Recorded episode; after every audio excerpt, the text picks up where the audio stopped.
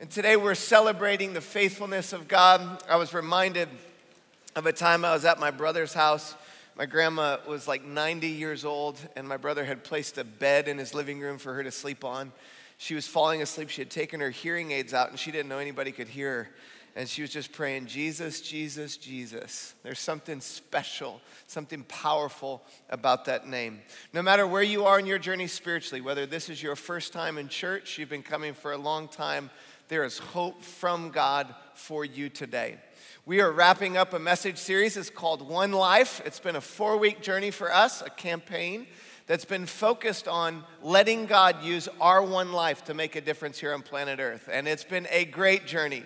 Uh, in fact, God's done amazing things in us, God's going to do amazing things through us. We launched new small groups together.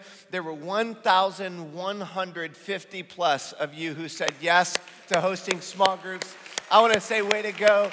Literally tens of thousands of lives impacted because you said yes to host groups. Uh, there were 4,468 people who signed up to say, I'm going to pray for one life to encounter the love of Jesus, to experience salvation.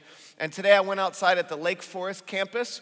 Uh, it just so happened I was signing on the bubbles, uh, One Life, and somebody had written my name to receive salvation. Andy Wood was there. So thank you. Whoever wrote that, thank you for praying for my salvation. Uh, this series was awesome. I was like, maybe they don't know I'm saved.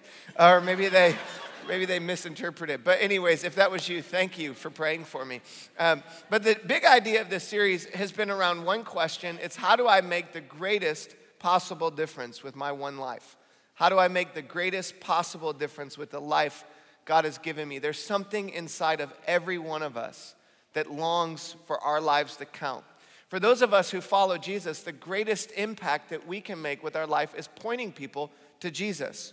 Now, if you're a, not a follower of Jesus and you're listening to this message, you want to make your life count as well. And so, all of what we've talked about with our lives making a difference applies to every one of us. The journey that we have gone on has been a practical journey. I want to do a little bit of a review. Uh, we started in the first week, we talked about this idea of asking God for help.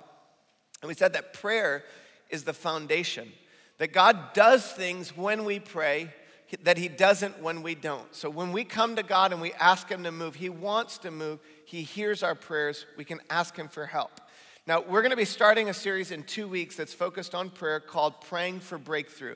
And it's going to be a great series where we're leading up to Easter, praying that God would move in power in our lives, through our lives, and it combines with this series. So we went from that. The second week we came and we talked about building friendship. And we said there's a pandemic of loneliness in our culture. So when we build friendships with other people, when we're available, when we live in such a way that we're good friends, it helps us be positioned for God to use our lives. Now, last week, Pastor Buddy brought the message, did an incredible job. And he talked about cultivating conversations, how we can, we can live in such a way that our words and our deeds point people to Jesus. Now, today, I want to finish with this idea of helping others discern their next steps. That part of the journey for us of God using our lives is to be positioned in such a way that we can help other people discern the next step along their journey of following Jesus, the next step along their spiritual exploration journey. Now, I, it kind of reminds me of driving. If you were to see Stacy and I driving around town, uh, you might notice that I'm not driving. And if you're a man, you might be tempted to judge me and say that that's not manly to which I would disagree with you and say to you, God has given me a responsibility to protect my family. And so, since my wife is a better driver than I am, I can help my family by empowering her to be the driver in our home. And she drives, and oftentimes when she's driving, I still feel the freedom to offer suggestions to her while she's driving, to which she might reply, are you driving or am I driving? Now, the point that I'm making is sometimes we can get confused with our roles, our responsibilities. And when it comes to discerning next steps, one important principle is this clear definition of roles leads to greater discernment of steps. Let me say it again, this is important. Clear definition, clear understanding of my role in the journey of pointing somebody to Jesus. Better understanding leads to a greater level of discernment of steps. In fact, when you look at the ministry of Jesus and you look at how Jesus ministered to people, it was so clear at the end of the day, Jesus was here to bring salvation to the human heart. So, the first com- component of this is that Jesus is the great Savior. All of the Bible is pointing towards Jesus as the hope for humanity.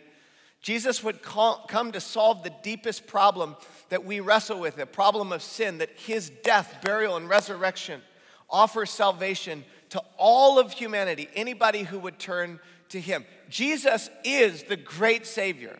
Now, I want to be a helpful guide.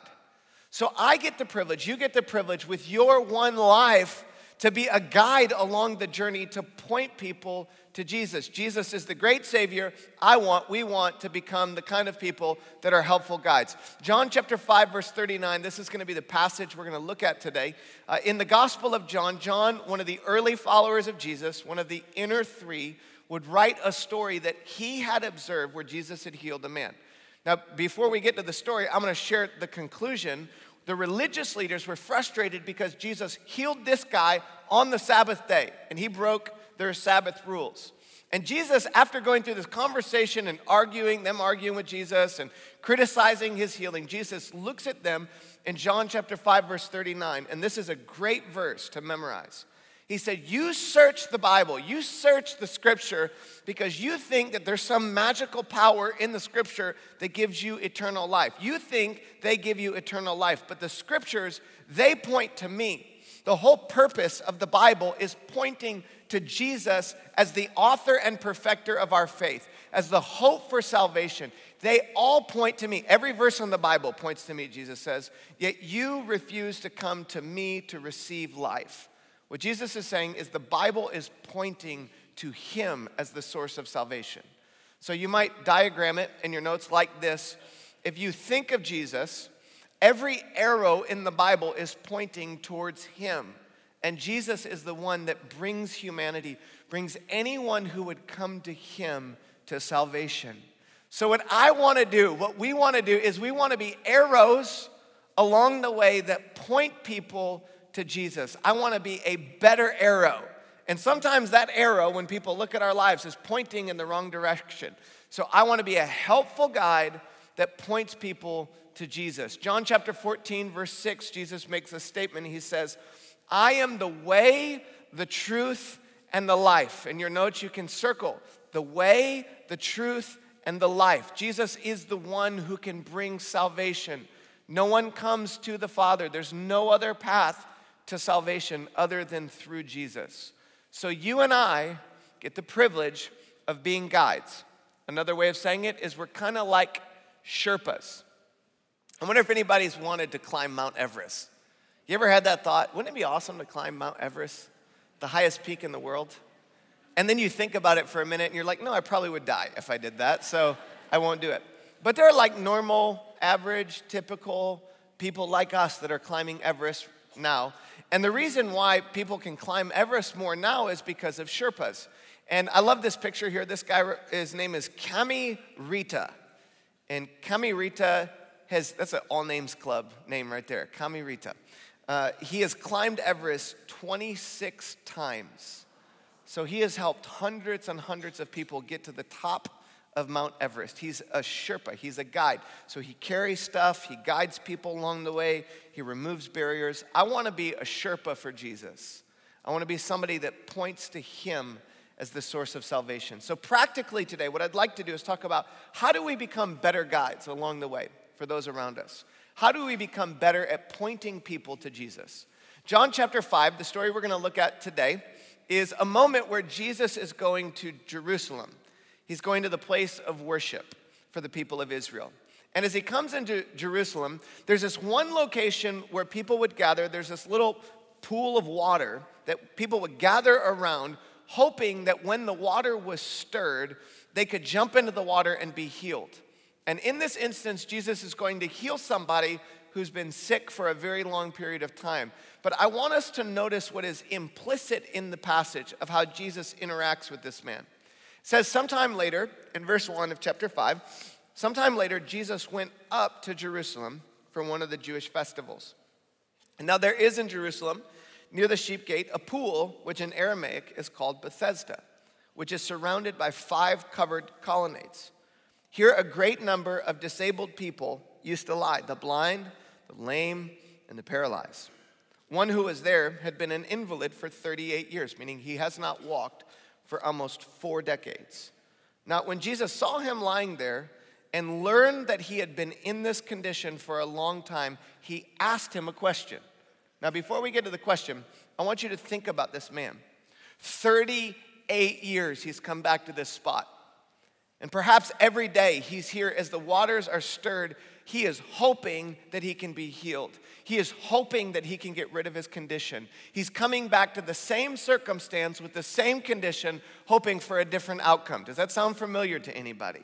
That sometimes you go to the same place, you carry the same issue, the same condition. Maybe you've been coming to church for a really long period of time, hoping to get rid of that addiction, hoping that your marriage could get healed, hoping that you could get out of anxiety, and you keep coming back over and over, and it feels like it's the same scenario, same circumstance, over and over and over again for 38 years. This man has not been able to walk. And now, in a moment, as he's outside this pool, waiting for the waters to be stirred, up walks a Jewish teacher, a rabbi. And when the rabbi walks up and he looks at the man that can't walk, he asks him the question that is such an obvious question. It's the question that you don't want to be asked when you're waiting at the pool's edge. Jesus looks at this man and he notices him, he sees his condition. So to Jesus, this man was not an interruption. To this man, Jesus was the ministry. And he looks at him and look at the question Jesus asked Do you want to get well? You're like, Do I want to get well? I can't walk, and it's been four decades, and I'm in this spot hoping that when the waters are stirred, I can get well. Yes, Sherlock, I want to get well. Thank you for asking the question. Now, it's good to know that whenever you're reading the Bible, God will often ask questions. But God never asks a question that he doesn't know the answer to. So it's not like Jesus is wondering, oh, I wonder what this guy thinks. Does he really want to get well? Jesus is getting underneath the surface of this man's desire to help him see what's on the inside of his heart. Now, it's important when it comes to being a guide. There's a principle here implicit that good guides become a student of stories. So Jesus is a student of this man's story, not for his own learning, but he's pulling out of this man what is on the inside. Good guides, people who point to Jesus as the source of hope, they become students of other stories. And there's a level of wisdom that comes when I approach as a student. I don't have all the answers. I'm not the Bible answer guy. I'm here simply to point to the one who can bring salvation, but it requires me to be a student of story. So I want you to see this diagram, another one that was helpful for me. Uh, when it comes to story, there are three stories, stories that are playing together as we're trying to make a difference. One is God's story. God's story is what Jesus said. You read the Bible, you think that the Bible gives you life, but all the Bible points to me. So, the more I understand the totality of God's story, and I read the Bible and I listen to the voice of God, the greater level of wisdom I have to help other people. But integrated with that is my story. This week I scratched this on my little notepad and uh, I gave it to our graphics team, and they sent it back to me, and my story came as mystery. And it's because my handwriting is so bad. They couldn't read my handwriting, so they wrote mystery. And isn't it, isn't it true though? I, I, thought about it afterwards. I'm like, well, sometimes our, our story is the biggest mystery. Like I'm, we, we're a mystery to ourselves. So understanding you and knowing what God is doing in your heart. I also want to say this when it comes to your story. Some of you, as you've been listening to these messages these last four weeks, you've been discouraged. And you've been frustrated because you're like, my life is not at a place right now where I'm positioned for God to use me. I remember back in 2014, Stacy and I were going through a very difficult season. And later on, when we would reflect on that year for our family, we did a life planning journey. And you label the seasons of your life. We labeled that year the year from hell because it was like everything in our lives was breaking loose. And it was all we could do in that year to hold on. We're in the therapist's office asking for help. And I remember this moment where every day I was having to leave to go home early f- from work. And I was really frustrated because I couldn't be as productive as I wanted to be. And so I looked at the therapist and I'm like, I just am not productive. And he asked me the question, like, you don't want a therapist to ask you. And he said, Well, are you less fruitful? And I'm like, Well, that's not what I care about. I'm, I'm, I'm into the productivity. He's like, No, what matters is the fruitfulness of your life.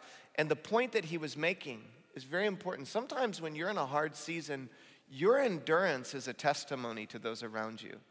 Your ability to sustain under pressure and grief and loss to keep the faith could often be the very thing that God is using. So I want to encourage you sometimes when you're in a season of healing, it's the greatest moment of fruitfulness that God will use in your life.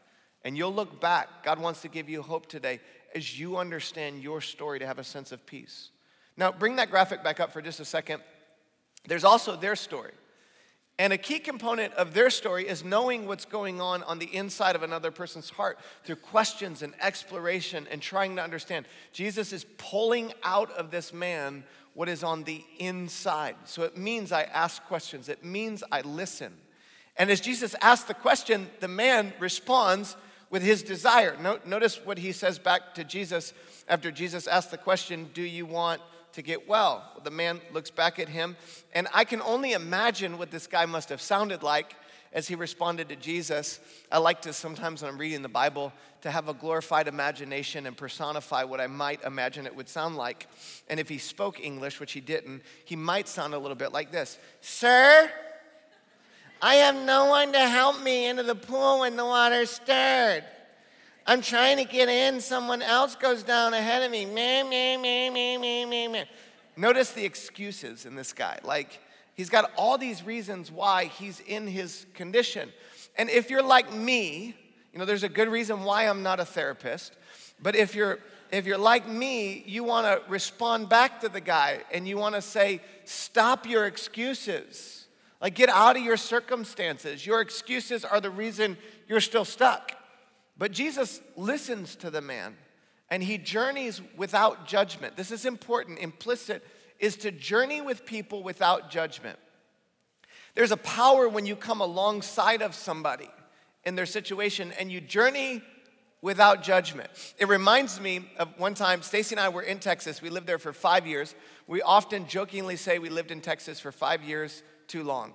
And um, I love Texas. I love Texans.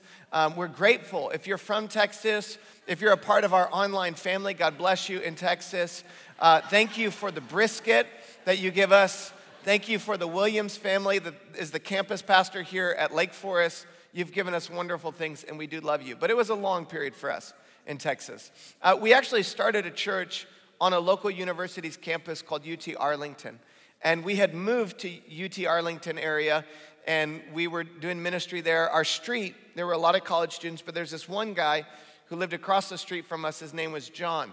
And John would come over and he would sit on my porch. And you ever had a friend that, like, they tell you things for shock effect? You know, those kind of people? Like, they tell you, and he knew I was a pastor, so he, he wanted to see if he could shock me with the stuff he had done or the things that he thought. And so he'd go on and on and on and on with his stories. And I remember so many moments as he's going, just thinking, just keep your face straight, bro. Like to me, I'm talking to myself. Don't, don't, don't show any response. Just say, yes, that's interesting. Tell me more. That's a line I learned from my therapist. That's interesting. Tell me more. That's interesting. Just straight face. That's interesting. Tell me more. And John and I built a friendship. He'd sit on my front porch and he would talk and talk and talk and talk and talk. This went on for several months. And finally, after building a friendship, I'm like, hey, John, would you come to church with me? and so you could listen and listen and listen. And I could talk and talk and talk. And so John came and he sat in our auditorium. He listened to the message, but over time, as he heard about the message of Jesus and we continued to converse together, God opened his heart, his eyes. John made a decision to follow Jesus. He got baptized and his life was changed. And that all started with conversation of journeying without judgment. There is a power when you come alongside of somebody and you just listen to their story and you hear them. And what happens as we listen is we start to see that inside of people, oftentimes there are barriers that are preventing them from taking their next step. So, what a guide does is like Jesus, watch what Jesus does. Jesus listens to what the man has to say. But then in response, Jesus does not go to his excuse. He does not ex- attack his excuse, he removes his excuse. He doesn't attack the barrier, he removes the barrier. So Jesus looks at the man, and I want you to notice what Jesus says. Jesus looks straight at the man who's not been able to walk for 38 years, the Son of God in human flesh. God Himself looks at this man with full power, with full authority to heal, with full authority to bring salvation. Jesus looks at him and says, Get up out of your condition, take up your mat and walk. You are healed. You don't have to remain in this condition anymore. The power of God is present. The Savior is here. And I would say to you, there are some of you who have been in your condition for a really long period of time. The Holy Spirit is present.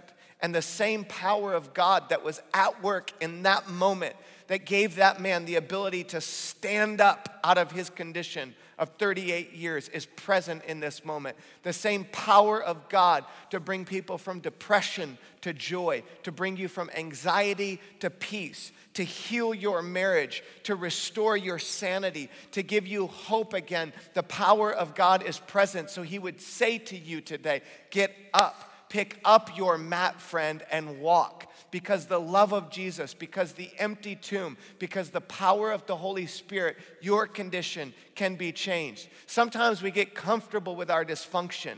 We get comfortable with our situation. We keep coming back, trying the same solution over and over and over again. And perhaps it's for some of us, we're thinking the circumstance will change us instead of Jesus. We're thinking the water when it's stirred, the tone of the song. It's Jesus that is the Savior, it's the Holy Spirit that is able to work in you. Get up, take your mat, and walk.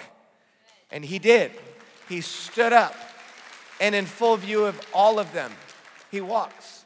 A guy who's been lame for 38 years. Could you imagine what that would have been like in that moment to see the power of God at work? At once the man was cured, he picked up his mat and he walked. Now, Jesus is doing something here that is so beautiful. He is removing the unique barrier to this man's progress. A guide removes unique barriers to their progress. A great guide figures out what is it that stands between somebody and the life God has created them to live, and they remove the barrier. And I'll, share with you a couple common barriers. Not exhaustive, but just kind of what I've seen from my own journey. The first one is misrepresentation from the messenger. So many followers of Jesus misrepresent the greatest story that has ever been told. Like when I was five years old, I went to this private school and they had us make these little tracts. And in the tracts, we wrote down about the message of Jesus. And at the end of the little tract, it was laminated. It was kind of that thicker construction paper. It was blue and red. I can still remember because I found it a few years ago at my mom's house. And at the back of it, it said, Would you like to get saved? And so I remember sitting down with my grandpa and I shared this with him. And I said to him, Grandpa, I don't think you're saved, and that means you're going to hell. You need to get saved. Now, I've gotten a little bit better over the years at pointing people to Jesus, but sometimes misrepresentation can turn people away from hope. And maybe that's been your experience. Maybe you had a Christian that took good news and made good news bad news. Misrepresentation is often the barrier. I want to evaluate, like Pastor Buddy talked about, with my words and my deeds. Are they the kind of words and deeds that people can see Jesus in me? And I can remove a barrier with my life, my lifestyle, my choices, my smile. Sometimes just putting joy from our heart to our face can make a difference and help remove a barrier of misrepresentation. The second one is misunderstanding the message. The message of Jesus, the gospel message is called good news. When we hear that word gospel, in our language, it's gospel, but in the original language, it meant good news. It was when good news was declared after a victory. And what the good news of Jesus is, I want you to hear this. The good news of Jesus is this humanity, our tendency, our brokenness, our sin has separated us from God. Every single human being, uh, aside from Jesus himself, we are sinners. Our sin has separated us from God. Our jealousy, our bitterness, our anger, our pride, it's pulled us away from God. And our tendency with our sin is to ruin our lives. We destroy our marriages. We destroy our friendships at school. We as humans move away from God. But God is a God of love and justice. And because He loves us so much, He came from heaven to earth. He lived among us for 33 years. He never sinned, He never made a mistake. And at the end of 33 perfect years here on planet earth, the Romans and the Jews, the Jewish leaders of the day and the Romans of the day, they decided they could not handle Jesus. So they took him and nailed him to a cross. When he was nailed to a cross, it wasn't simply their plan, it was the sovereign plan of the Father from the beginning of time that he would send his son to planet Earth to be nailed to a cross. That when he was nailed to a cross, all of sin, all the brokenness of the world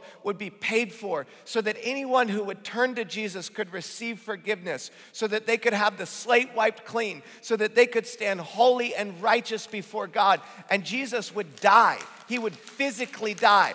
He would literally, for a moment, his body would stop breathing, his heart would stop beating. He would be placed into a grave, and for three days, his physical body would be dead. But on Sunday, Easter morning, his heart would start beating again and he would start breathing again. And there was this massive to- uh, stone that was in front of the tomb that Jesus was in, and it was rolled away, and he came out alive, physically alive. He defeated death. He defeated sin. He made a way that all of humanity could know the heart of God so that every nation, every tribe, every tongue, anyone who would turn to him could have peace and joy and hope and relationship with God, personal relationship with God, with your Creator. That's the gospel message. That's why it's good news. You can't earn it, you can't work hard enough for it.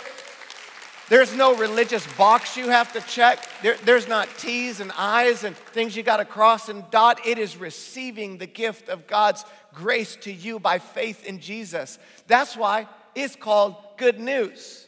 So I want to be a good news preacher. I don't want to be a bad news preacher. We want to be a good news church. I mean, maybe you've heard a bad news preacher or experienced a bad news church. Don't point fingers. Don't think any preachers. Don't think of churches. My point is, let's be a good news church. Let's be good news. That's the story of Saddleback. We want to be people of good news. So I can remove the barrier by understanding the message and communicating it as good news. Now, the third and final barrier internally is minimal internal desire to change. Minimal internal desire to change. You cannot, listen, you cannot give somebody something that they don't want. That, that's like, you ever tried, parents, remember when your kids would not eat and you would do the airplane, try to shove it in. And when the mouth is closed, you can't put it in and it gets all over the face. Maybe that's a good illustration. Just came to me. Didn't have that in any other service. But but but it sometimes that we're like trying to shove it in minimal desire to change is a problem. So you and I have to stop and ask the question, does this person want the message of Jesus? And if they don't, you can't force them. But what you can do is you can be a friend. You can pray and you can be present because every one of us encounters a crisis at some point.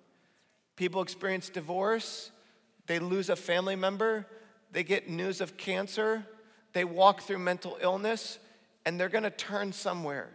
Don't you wanna be the friend that they turn to? Don't you wanna be the person that's present when the desire begins to shift?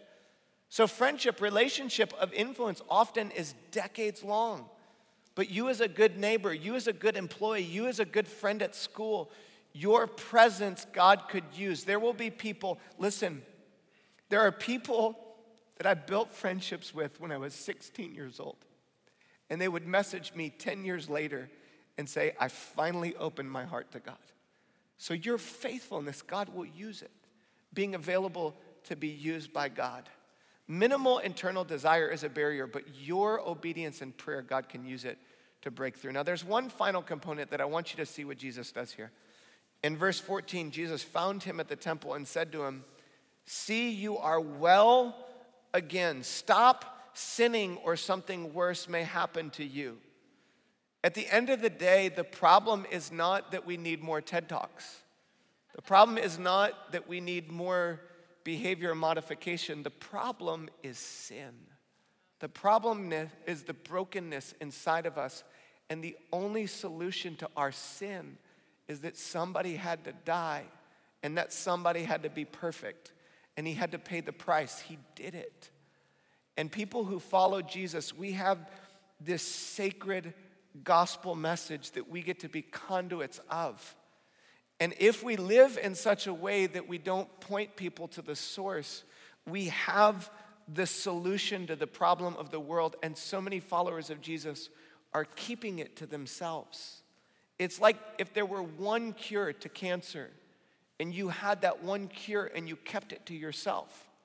Romans 6:23 says the wages of sin is death, but the gift of God is eternal life in Christ Jesus. The gift that God wants to give to overcome the problem of sin is eternal life through the death, burial, and resurrection of Jesus. Proverbs 27, verse 12 says, A prudent person foresees danger and takes precaution. I have in my mind an image of somebody that is driving straight off of a cliff and having the courage to stand in front of that person to say, You're heading towards a cliff. You're heading towards eternity apart from God. You don't have to go that direction. A simpleton just goes on and blindly suffers the consequence. Jesus is helping this man understand the problem of sin. So there has to be a point for God to use our lives. There has to be a point where we invite people to take specific steps in their journey spiritually, to invite them to go on a journey to discover what they believe about God, to invite them to take specific steps. And I have three of these, and then I'll wrap up. The first one is the invitation to explore. Notice from the ministry of Jesus when you read the questions that Jesus would ask people What do you want? What do you believe? Jesus is inviting people, he's inviting us to explore what we believe about God. Because in that exploration, my confidence has grown over the course of time. The truth of God will win, it will stand out if somebody goes on a sincere journey to discover the truth.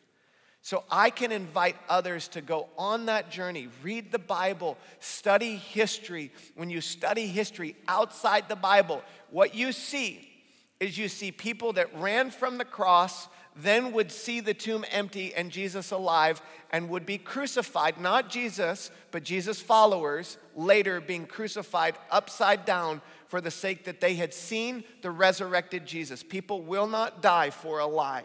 So I have confidence that if I invite you to go on an exploration journey historically and through the scriptures, that you will encounter the God of the universe that created you, who loves you. And the second component is to invite people to encounter. Jesus would say over and over, if you study the Bible, study Jesus' teachings, you'll see him say over and over, come, come and see, come with me, come watch me heal, come watch me teach, come along this journey. And I have confidence that when I invite somebody to encounter the living God, that the Holy Spirit is at work. Psalm 23 6 says this Surely your goodness and mercy will follow me all the days of my life. Is David talking about just himself when he says that? No, he is talking about you and me and every one of the 8 billion people that are on planet Earth. When I hear a story of God changing somebody's life, it never ceases to amaze me. When that was a when they were a little 5-year-old girl, God was at work. When they were 13 in depression at school, God was stirring because the Holy Spirit is at work. You will never meet another human being that is not loved by God that the Spirit of God is not at work in their heart. God is doing something. Sometimes it's down there, it's deep, deep down there. But the invitation to encounter, I have confidence in the Spirit of God and His ability to change people's lives. That's why when we're in a worship service and you see people lifting their hands up in worship and you see tears coming down, they are encountering the presence of God. And I have this belief deep in my core. You can logic your way, you can try to get all this information, and sometimes minds are so hard. But one moment in the presence of the Holy Spirit, one moment in the presence of God, this is so important for you to hear this, is enough. One moment in the presence of God is enough to erase a lifetime of doubt. One moment in the presence of God is enough to erase a lifetime of regret. So, the encounter, the invitation, your invitation to somebody else to encounter the living God, for that truth to go from here 12 inches down into the heart, the Bible calls this the regeneration of the human heart. The scripture says that God takes hard, cold hearts and softens them. He opens eyes to see the hope and the truth of the gospel. So, I just need to be an arrow that gets people to Jesus. And when they encounter the Holy Spirit, they encounter Jesus, He's gonna do His work. So I wanna invite people to explore. I wanna invite them to encounter. And finally, the last one is to invite them to embark on a journey. So eventually, Jesus would say to people, Follow me. Follow me. He said it over and over and over again. Come, follow me. There's an invitation from God to follow Jesus and to have your life changed. So, in summary, here's what we get to do we get to recognize this truth Jesus is the great Savior, and I am a helpful guide. I wonder if we could say that together aloud. Jesus is the great Savior, and I am a helpful guide. One more time.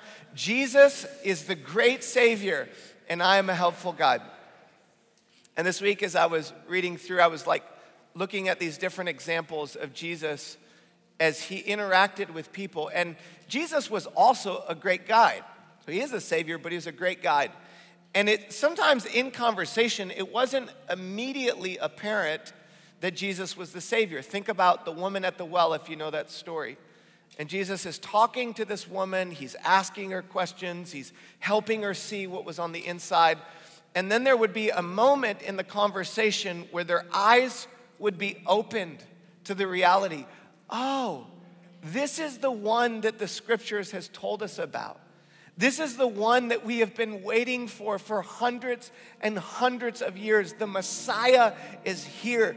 God in human flesh has come, and I am sitting face to face with the God of the universe. Could you imagine being in one of those conversations and your eyes being opened? This is Jesus. This is the Messiah. He is here. The scripture says that God has poured out his spirit so that every nation, tribe, and tongue can come to know him. And the presence of Jesus, the spirit of Jesus, is present right now in this moment. And there are some of you, you've been on this journey, you've been coming, you've been listening to messages, and today is the day for you to come smack into the reality that you are so deeply loved by God, that Jesus gave his life on a cross for your sins, that you can be free from the power of sin and death, and you can have relationship with God. And I want to say to you, friend, if you are here and you are not certain of your salvation, I want to invite you right now in this moment to receive the gift of eternal life by putting your faith in Jesus who loves you. Psalm 32 8 says, I will lead you, God is speaking, along the very best pathway for your life. I will advise you and watch over you. So don't be like a senseless horse or a mule that needs a bit and a bridle to keep it under control. Don't be a horse that needs something in its mouth to stir it or a donkey that needs to be kicked. Open your heart to Jesus. Open your heart to Jesus. Would you receive the greatest gift that you could ever receive the gift of God's salvation, relationship with Him. Will you invite Him now? I want to invite you to close your eyes and bow your heads as we close. If that's you and you've never received the gift of salvation, I want to invite you right now in this moment to make the most important decision that you will ever make. It's to turn from sin and turn to Jesus. It's to open your heart and your mind. It's to believe that He is the Savior, that He has conquered death and to surrender to Him as the Lord and the Master of your life. You can do that right now. You don't have to wait later. It doesn't have to be magical. There doesn't have to be shining lights or something weird. It just in your heart, just to say to Him right now in this moment. You might say words that go something like this Jesus, I believe that you died on a cross for my sins. I believe that you conquered the grave. I surrender my heart to you in this moment. Please forgive me for my sins. I turn to you and make you the Lord of my life. And if you're praying that prayer today in just a moment, I'm going to let you know how to respond so that we can help you on your journey. Others of you who are followers of Jesus, today is a coming back to God, I want you to use my life. And so your prayer as we wrap up these four weeks together could go something like this Oh God, use me. Just tell him I'm available. I'm available to be used by you. God, we say collectively as a church, as we wrap up this One Life series, thank you for 40 plus years of faithfulness to be arrows that point to Jesus. And we want to be faithful in our generation. We want you to hear our resounding yes.